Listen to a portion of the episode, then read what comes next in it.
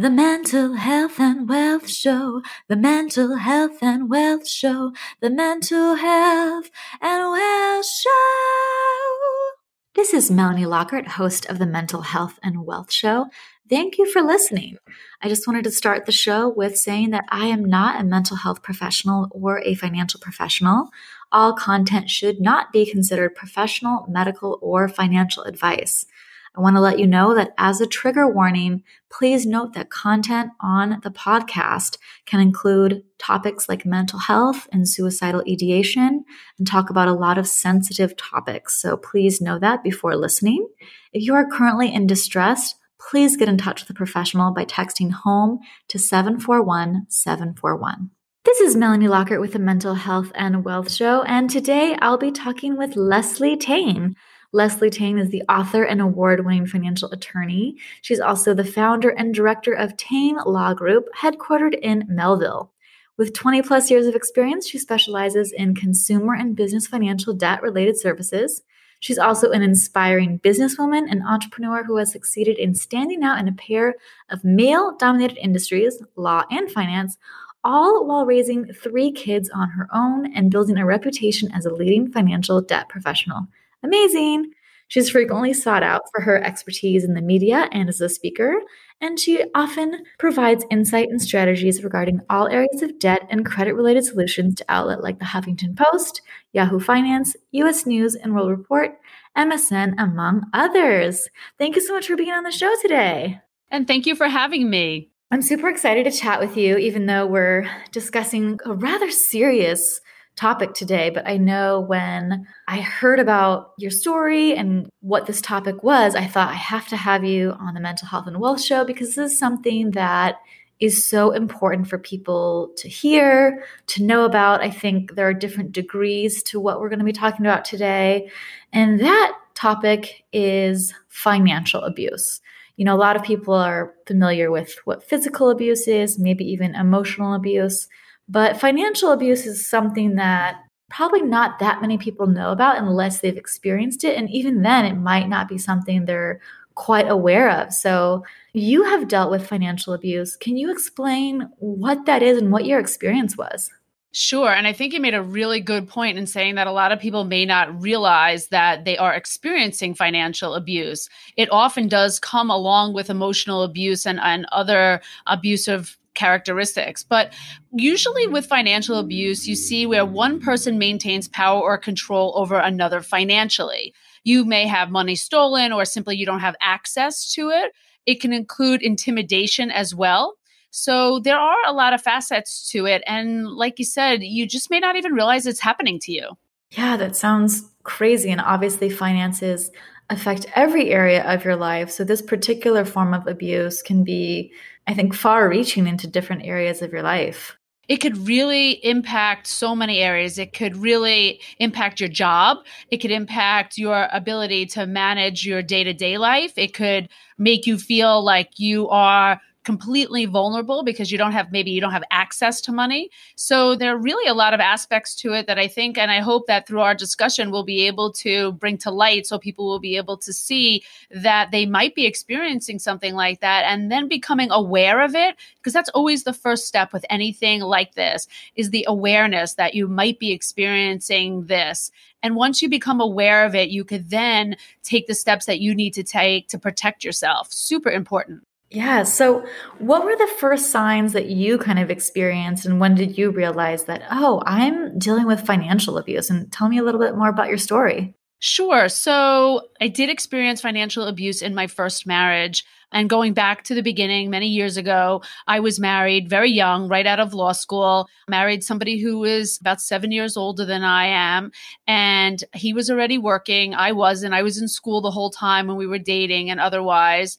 And truthfully, you know, during that relationship, it really stemmed from my childhood. It's it's really what your first experience is with money and how you grew up and how that's imprinted on you. Because the truth of the matter is when I was growing up, there was definitely a solid line between what my father's role was and what my mother's role was and how money was used in my household. And it was used as a tool as a child. It was used for control, it was used in abusive ways, it was uh, used in anger, it was used in so many different ways that it really impacted the type of person that I ended up with initially and you don't even realize that that's the case, that that's where it really stems from. And if you think back to your childhood and how money is introduced to you, that is really the basis of how money and finances form for you. It's really like anything else. So, in my case, my dad was completely in control of the money, even though my mother worked and you know there was a two income household but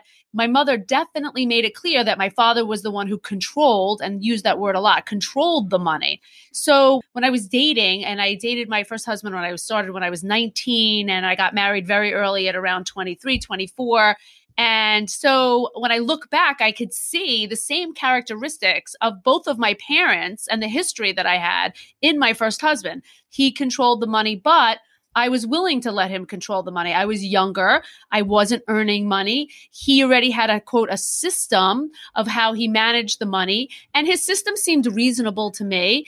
And, uh, you know, obviously I'm very intelligent and I went to a good college. I went to law school. I did well, but that doesn't change the impact of financial abuse on you. And in fact, you would be surprised at the statistics that very well educated individuals are often the victim of some sort of abuse. So it doesn't have anything to do with my background or my intellect. Today, it's a totally different story. My life is completely different. But going back to that history, which is super important for people to relate to and to realize that, you know, you too could be a victim of it. I was totally fine with my ex husband managing the money. I had just graduated from law school. I was looking for a job and then I got a job. It didn't pay that well. He was making more money. He was just had this whole system and I was okay with it.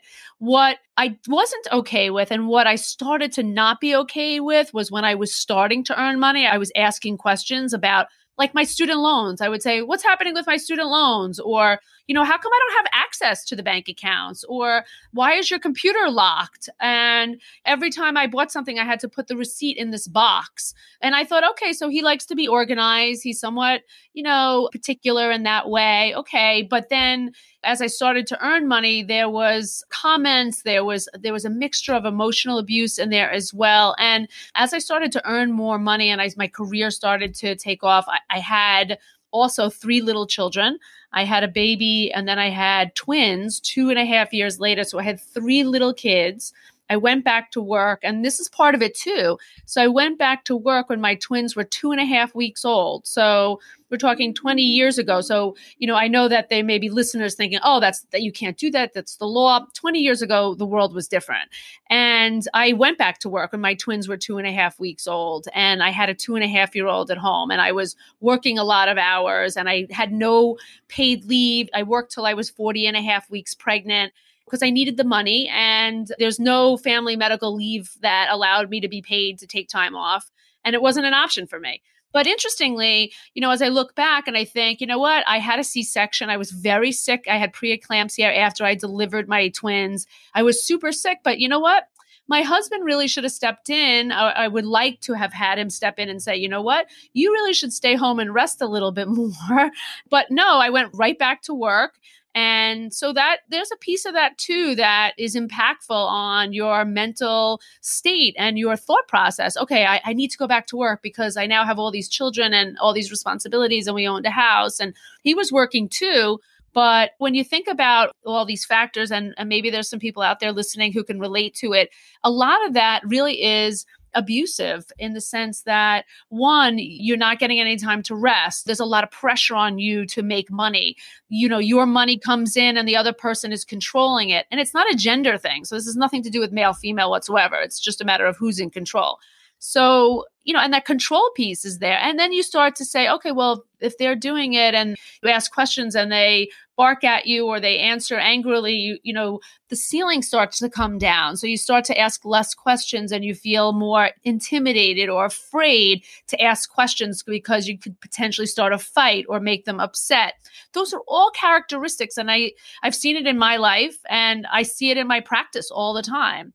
Yeah, it sounds like you have to walk on eggshells, wondering if you're going to trigger a, a, fight. And it seems like some of the clear warning signs around financial abuse are limiting access, controlling money, kind of having secret accounts and not letting you look at those accounts. What other kind of signs would you say are out there if someone's listening and wondering, is this financial abuse or is this someone that's maybe just more organized as you thought? And like what what is that line, do you think? Well, I have to tell you, it starts very subtly. It's not going to be right in your face. It's not like when you date somebody or marry somebody, all of a sudden, like a switch flips and things completely change. It's always going to be subtle. It's always going to be slow. It's always going to be chipping away at your freedom financially. So that can include you know, you need to give me the paycheck when it comes in. I'll pay the bills. You need to tell me what you're charging, what you're paying. Oh, you bought that? Why did you buy that? You shouldn't have done that. That was a dumb purchase, or you had no right to do that. You have to take it back, or just a lot of abuse around the purchase of something, or you're not smart enough to handle the money, or, you know, I've been doing it longer, so I know better and I know what's right for us. And there's so many words like that that get used, like outward rules on on spending, like I said, and being reprimanded for purchase, using your assets for their personal benefit. I see that a lot in my practice where somebody comes in and they were in a relationship where the other person needed their credit cards. Can you just loan me a little money? You know, I just got divorced or I lost my job. Honey, can you help me out? Or I need this, I need that or we should be doing this for the family and guilting you into making you feel badly, which is just another word for guilt, to make certain purchases, or they keep charging it without any recourse or you've checked your credit or you've been denied for credit and all of a sudden you see things on your credit report that you never saw before. They could be taking tax returns or other financial documents and pushing them in front of your face and say you need to sign here. You need to trust me. I took care of it don't ask questions it's already done we see that with tax filings we see it with applications and things like that or just simply using your signature because a lot of things are done electronically today. So your e-signature, all they need is your social security number and access to bank accounts, and they can be doing that without asking. Not asking your permission or discussing it with you really is a form of abuse. It's not okay that somebody else really has carte blanche to just do whatever they want without understanding the impact to you. And all of that is financial abuse. Another level, which you may not even think about, is interfering with your job, telling you where you can and cannot work, what hours you can work, texting you or harassing you or calling you at work or showing up at your job, you know, and making you feel intimidated or interfering with your work responsibilities. That is a form of financial abuse. Yeah, that's unimaginable. And I can just see that a partner that they can open up different credit accounts in someone else's names. They can kind of guilt you into working or not working. And how unsettling that can be. And it sounds like it really starts in an insidious manner where it just seems like oh okay there might be organized here and there. And then it gets worse and worse and worse until you realize that oh i have no access or control over my money. There seems to be secrets here. I'm very much feeling controlled. And that sounds like it would be very traumatic on your mental health. I mean, we all have these kind of money issues that you alluded to that come from the family, that start with the family, that we're all trying to unlearn and, and navigate in our adult life. And then you compound that with financial abuse, where you're told again and again that you're not worthy of money, that you don't know how to manage money, that you can't do anything. Can you give me some insight in what was your mental health like before this time and after this time, and also uh, during as well? So, again, for me, the time surrounding this relationship so it, it, was really tumultuous in my life. At 21 my parents got divorced. They didn't have a very good healthy relationship. So it wasn't a healthy environment that i grew up in. There was a lot of discord and it was always around money and finances.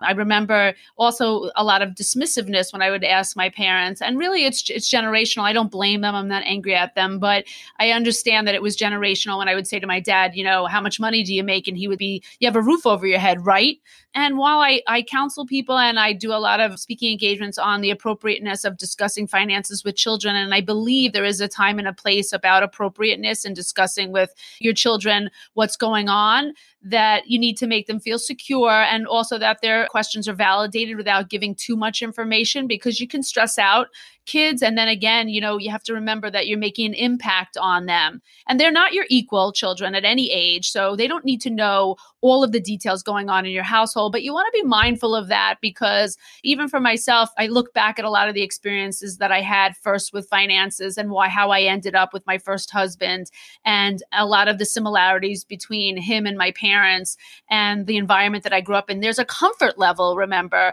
you know psychologically that there's a comfort level in the um, responses. So I'll give you uh, an extreme example. If you grew up not physically abused, nobody ever hit you, and then as an adult somebody hit you, it would be completely shocking, and you would be like, "Oh my god, I can't believe that happened," and walk away, likely walk away.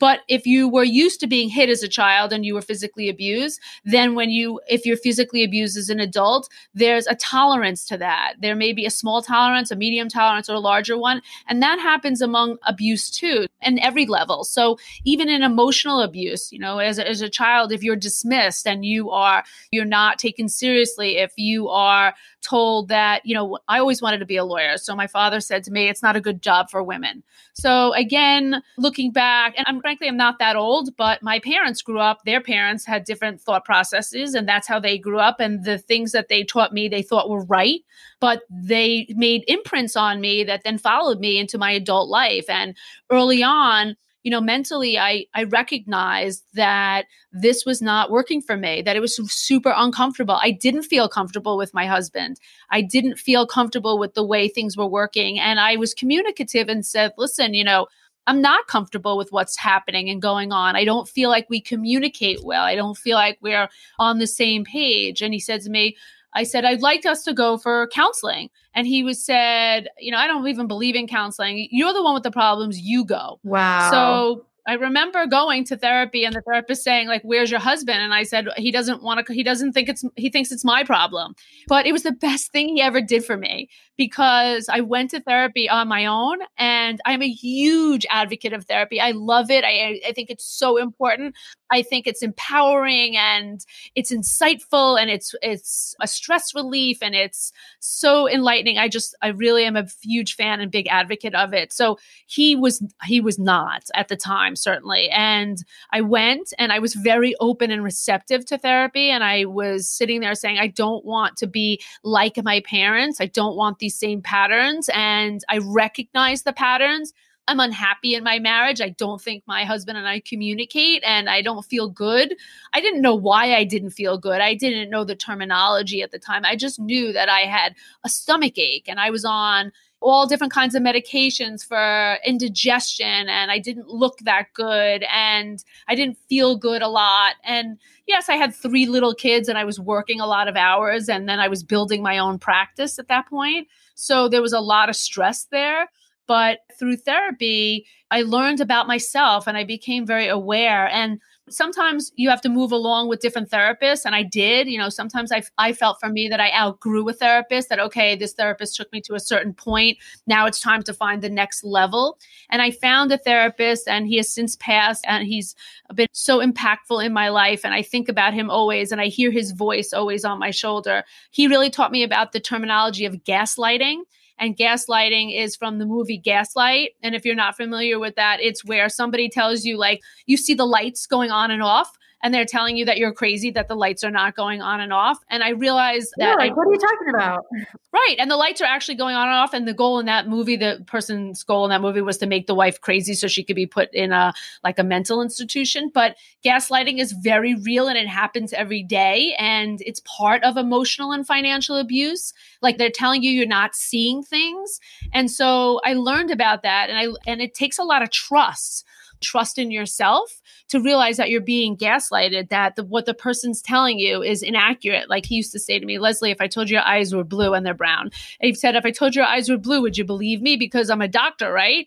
So I would say no. He said, but if you have to look in the mirror to double check, then that's where the gaslighting comes in. You know, your eyes are brown, but they're telling you that they're blue and you have to go to a mirror to double check. You know, that's that characteristic of gaslighting. And that is very common with this. It's so common for somebody to tell you that what you're seeing is not what you're seeing everything's under control. That's not what's really happening.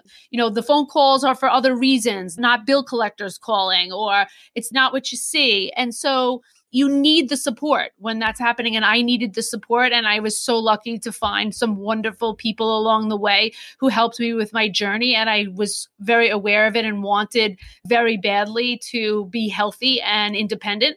And I realized that the marriage wasn't working. And one of the triggers at the end for me was that I went away with my kids and my parents on vacation. He was home. I came back and I checked the bank account.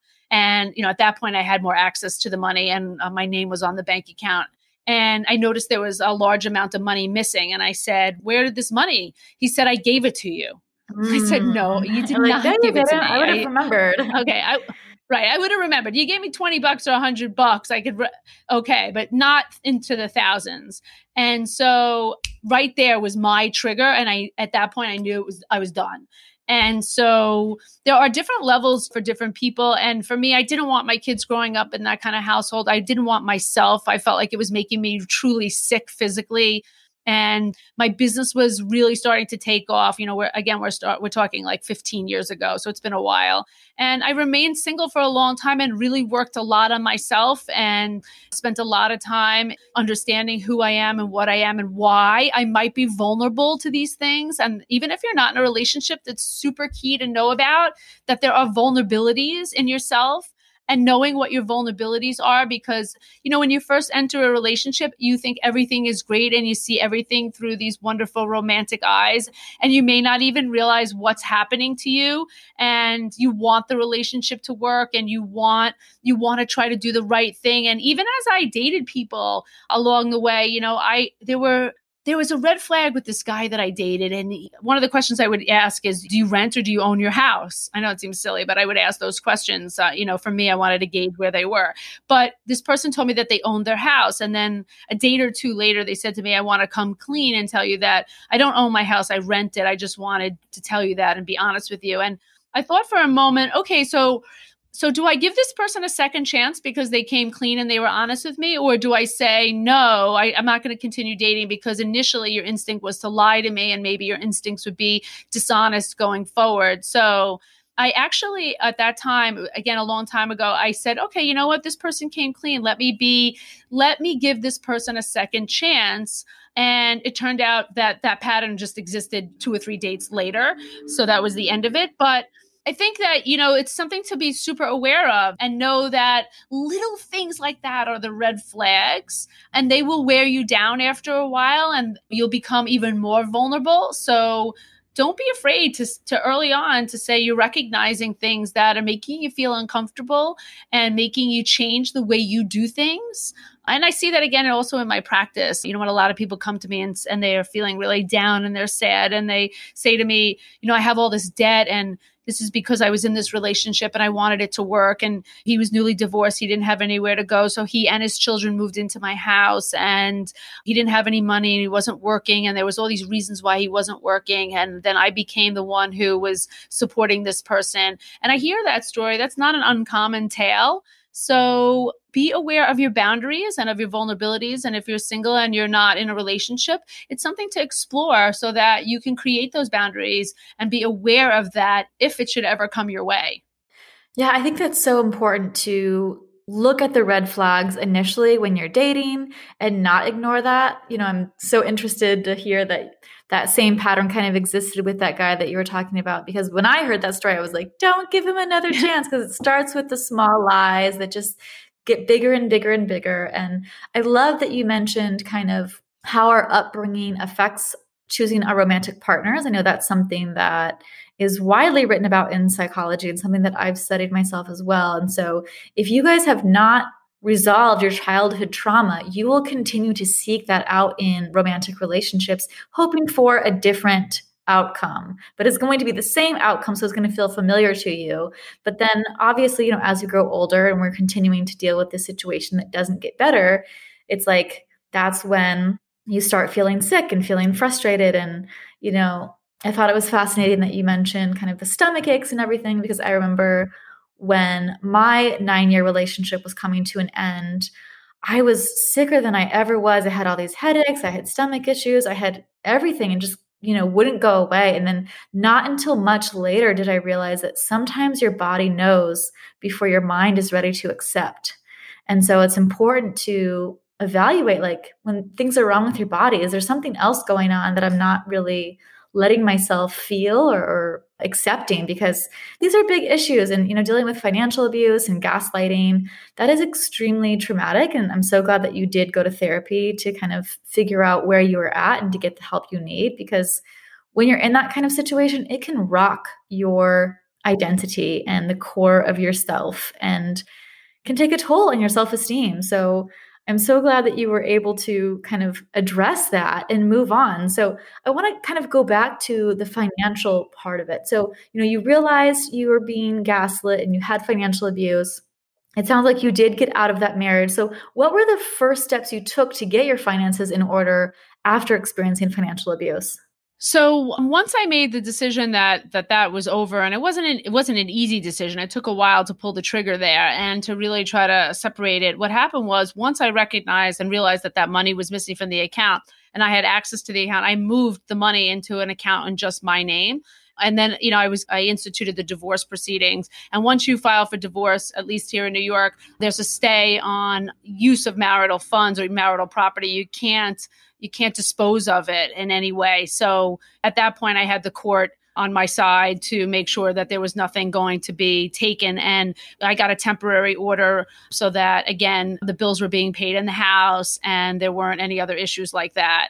So that was a really nice place to be because, again, for me, it worked it doesn't always work. Not everybody follows those orders. I mean, there are re- serious repercussions if you're not going to follow court order, of course. But I can't say that in my practice in 23 years that I haven't seen people not do what they're supposed to do and dispose of marital assets, you know, from taking cash or selling off assets and things like that. But the court system can work to your benefit and having a good attorney and somebody who's your advocate as well. And really, you need a, some sort of support system. For me, while all this was going on, I never told anybody. And that's a really common characteristic of being abused is that you don't share the information. You don't let people know what's going on. You either don't want to burden them or you don't want them to be angry or not like the person that you're with or that you're just you start to it gets everything gets internalized and you start to not share the information and it becomes a very closed in world you start not to see some of your friends you start to have less of a,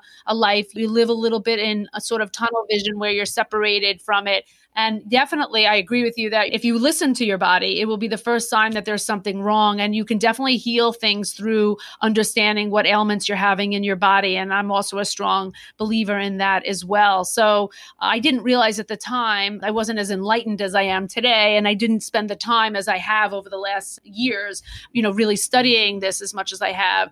At first, when I became aware that all the things that I was experiencing from indigestion to, you know, all different kinds of ailments that were a result of the stress that I was under and the pressure that I was under and the abuse that I was experiencing. So it does come down to really being aware of that and being able to take the steps to help yourself. And you have to be able to start to trust. And I do a lot of work for victims of domestic abuse, and the trust is a tough place. You know, the person that you trusted the most, your significant other who you live with or married with or had children with, really violated that. And um, it makes it very difficult to know who you can trust and how you can trust. But there are people out there who will have your best interests in mind and finding that person or persons who can be there it may not be in your family. It certainly for me wasn't necessarily in my family although i did have support that I didn't expect to have within my family. I, I, didn't expect certain members of my family to be as supportive as they were, and thankfully they were. You know, not everybody has that in the sense that there's not always family around to really help you pick up the pieces. So a lot of it is really going to be on you, and you have you may have children and, and other responsibilities. It is not easy. I could tell you that I was really worried about my business at the time. Was my business going to go under as a result of this? And again, it's a very long time ago, and, and thankfully I've come a long way, but I was worried about what would happen to me and my children. And my goal was to make sure that I can make enough money to support my children and give them a good life. And, you know, that's a really scary thought. It's not just you, you, you have a family and you really have to kind of take control and say, okay, you know what? I'm in this situation. I was in this situation. I want better for my kids. Going through a divorce is financially challenging. There's just no doubt, even under the best of circumstances, it is a debilitating experience because it's expensive to get divorced but it's worth it. And I understand the loss of income during that time and the expenses that you have. But please don't look at that as a deterrent. If you're in an abusive relationship, it does cost, but you'll come out of it. And I promise you, uh, it cost me a lot of money to get divorced too. And I am a, I am an attorney and I have friends who are many, many, many attorney friends, especially matrimonial attorney friends, but they they deserve to be paid too, and they were paid for my divorce. But please don't look at that as a deterrent. And I didn't. I just didn't understand divorce. I think you know when I was looking and facing it, you know, yeah, divorce was out there, but what did that really mean for me, and where was I going to be after that, and what you know, nobody I knew close to me went through the experiences and the process, and you have to trust and find the right people around you, the therapists, the if you're going to a place like a domestic violence shelter, trust them to help you through the process. There's tons of volunteers, but that's the biggest piece for me is that it was learning how to trust that the process was going to get me where I needed to go and trusting myself, believing in myself, knowing that I was very bright and very capable and that I was going to get through it. And no matter what, I put my head down and I said, you know what? I have three kids. I'm going to make this work. And I did. And I built a hugely successful practice uh, helping people with debt and other financial issues. And I'm remarried. I have a, a husband, and we're in a totally different place. Oh, I love uh, at that. this point, I had uh, yeah, it's a really happy ending and it's a wonderful story. I'm still super aware of my vulnerabilities. They don't necessarily go away. So even though you know you uh, can you can become aware of them, they're there and they get tested over time. They get tested in all new relationships and they get tested. They're just going to come up. It's called I'm sure you, or as you may know, it's called repetition compulsion. And that repetitiveness, that record that was imprinted when you were a child comes up again. It's up to you to be aware of it and recognize it and make changes and say, you know what? Oh, look at this package. It's now pink instead of blue, but it's still the same package that it was before. And it's not always easy to recognize that. It's a lot of work, there's no doubt. So for me, it took a lot of work. It was a long journey. And I tried, you know, it was, I was very dedicated to my journey to health, to mental health, and to financial comfort. So I spent a lot of time with different therapists over time and also in different types of therapies from holistic, from Reiki to past life regression to anything that I thought that would enlighten me and give me insight into helping me meditation. There's so many good modalities uh, from yoga and Pilates and working out on a regular basis. And now I'm a, a soul cycle fanatic where I can go into my own head space and I can you know, meditate even during that process. And it's constant work because what what's imprinted on you as a child financially and what you have experienced takes you through your your life and I want to teach my children differently. And I'm sure they've been imprinted certain things that maybe they want to challenge themselves with later. But, you know, I didn't dismiss my children when they asked me questions about my finances and what was happening with us. I tried to answer them in appropriate, age appropriate ways and do things a little bit differently. But it, it requires a lot of awareness and again, and trust in yourself. And there's nobody in this world that I trust more than myself and my instinct. I know my instincts are super sharp. And I know as soon as I don't feel good in a situation, I say to myself, where is this energy coming from? That's not my energy. Why am I feeling this? That eh, either anxiety or other things. I'm feeling somebody else's energy. And that energy translates into, you know, those are warning signs. They're red flags. And that happens in financial situations when you're making decisions about who to work with to resolve your debt. I tell people that all the time. You know, if you're not comfortable with me, then by all means, find somebody you are comfortable with. But if you are not comfortable and something doesn't feel right, then don't go with it. Don't sign papers that you don't understand. God, my own mother once said that to me. You're going to be mad at me because I signed yeah. something that I didn't know don't sign something. Ask for help. There are resources out there. Trust yourself and know that you inside of you have your best interests in mind and you can get out of it too. I am a huge success story and it's always going to be a challenge to stay above those experiences that have been imprinted on you and they're hurtful. And you know the memories aren't always so wonderful and but life on the other side is so comfortable and so it's so much relief and happiness yeah, I love your success story. And I think it's such a wonderful inspiration to so many people and can just show you that you can really transform your life. And as you said, it's so much hard work and figuring out kind of your childhood trauma and your triggers and how to react differently and to notice those red flags sooner rather than later. I think when you're dealing with financial abuse and trying to get out of it and heal and getting that confidence up, like you said, is really crucial. I think getting your own financial independence, you know, your own bank account, rebuilding your credit, making sure that you can stand on your own two feet and pay your own bills and then kind of extract yourself from that negative situation. I just am so happy to have you here inspiring our audience and I wanted to end the show and kind of talk about, you know, given your experience with financial abuse and helping others in debt, what's one piece of advice you would give others regarding money and mental health? They actually go together. So when you're in a healthy mindset, your finances are healthy. When you're not in a healthy mindset, you tend to make poor decisions financially. So, so. Um, remember that they do, they go hand in hand. And I often tell clients, you know, people come to me and they are in such tough situations. They're crying, they're stressed, they're fighting with their significant others. There's so much stress when money is tight and you have difficulty paying bills. You don't know who to trust. I tell people that it's let's take some time, even though we've talked and met and this is the right answer. You know, make a decision when you have a clear head, go for a walk, sleep on it. Don't feel pressure. Anytime you're feeling pressure financially to do something, it's probably not the right time. And we are talking about this in the perfect environment because there's going to be so much financial pressure as a result of what's happening in the world right now for so many people. Yes. And people are going to be more stressed. So the abuse levels are, you know, they're saying are likely to go up. People are now working from home or there's a lot more pressure. And all of that can translate into additional levels of abuse. So now's the time to be even more cognizant of that happening. So there are resources out there. Educate yourself. You can find help out there that can be secretive, that can help you get strong. Just don't make decisions in haste and be aware that the mental health and the financial health do go hand in hand. Yes, I'm so glad you mentioned that. And that's exactly why I launched the Mental Health and Wealth Show just a month ago or two. Because, yeah, they go hand in hand, and there's an inextricable link that we can't deny. And I think it's important that we look at each factor holistically. So, thank you for being on the show, Leslie. I so appreciate you sharing your story and your advice with our listeners. Where can people find you? Sure. Well, again, thank you so much for having me. You can find me anywhere on the web. My website is taynelaw.com, T A Y N E L A W.com.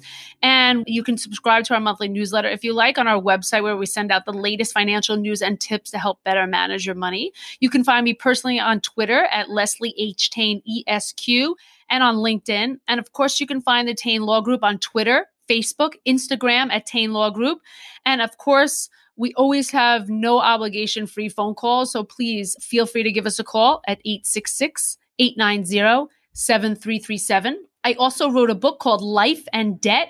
You can find yes, that on it's Amazon. So good. And thank you. And so feel free to reach out. I'm always available. My staff is always available for a phone call, anything.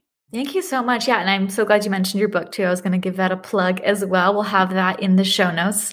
Thank you so much for sharing your story, and I really appreciate you being so open and vulnerable. Of course. Thank you so much. I'm, I'm so happy to share the, my experience. Thank you so much. Oh, you're welcome. Thank you. Thank you for listening to the Mental Health and Wealth Show. And if you want to know anything about me, just feel free to email me at mentalhealthandwealthshow at gmail.com. You can also connect with me at melanielockert.com or mentalhealthandwealth.com. We will be releasing this podcast every other week on Friday. So definitely stay tuned for some other exciting episodes coming your way.